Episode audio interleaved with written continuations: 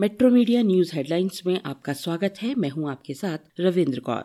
कल दिल्ली में 12, महाराष्ट्र में 8, उत्तर प्रदेश और केरल में दो दो कोरोना के ओमिक्रोन वेरिएंट के नए मामले सामने आने से कुल संक्रमितों की संख्या 111 पहुँच गई है। वहीं अब तक 11 राज्यों में ये संक्रमण फैल चुका है।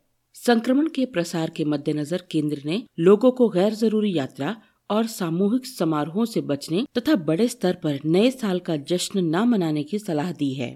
वायुसेना के हेलीकॉप्टर हादसे में प्राण गंवाने वाले ग्रुप कैप्टन वरुण सिंह को अंतिम विदाई पूर्ण राजकीय और सैन्य सम्मान के साथ दी गई।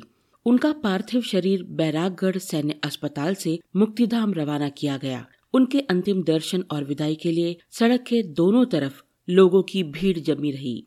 फ्रांसीसी रक्षा मंत्री फ्लोरेंस पार्ली ने शुक्रवार को प्रधानमंत्री नरेंद्र मोदी से मुलाकात की। इस दौरान प्रधानमंत्री ने उनके साथ द्विपक्षीय रक्षा सहयोग, क्षेत्रीय सुरक्षा, हिंद प्रशांत से संबंधित मामले और यूरोपीय संघ परिषद में फ्रांस की भावी सदस्यता जैसे मुद्दों पर चर्चा की।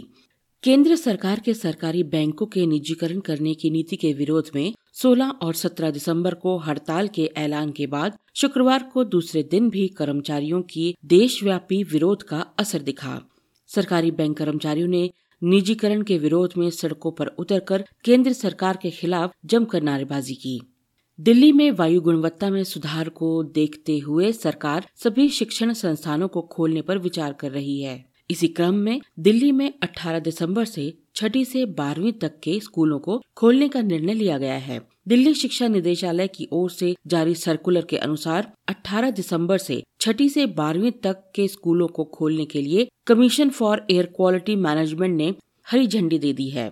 हफ़्ते के आखिरी कारोबारी दिन शुक्रवार को शेयर बाज़ार में भारी गिरावट रही। बॉम्बे स्टॉक एक्सचेंज का सेंसेक्स एक दशमलव पाँच चार फ़ीसद लुढ़क कर सत्तावन हज़ार ग्यारह दशमलव सात चार पर बंद हुआ, जबकि नेशनल स्टॉक एक्सचेंज निफ्टी एक दशमलव पाँच तीन फ़ीसद गिर कर सोलह हज़ार नौ सौ पिचासी दशमलव दो शून्य पर बंद हुआ।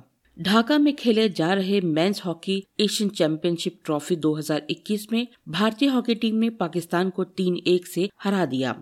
इस जीत के साथ ही भारत ने सेमीफाइनल में प्रवेश कर लिया है। मैच के चौवनवे मिनट में भारत को पेनल्टी कॉर्नर मिला और हरमनप्रीत ने मैच का दूसरा गोल करते हुए भारत को तीन एक से आगे कर दिया और यही स्कोर निर्णायक साबित हुआ।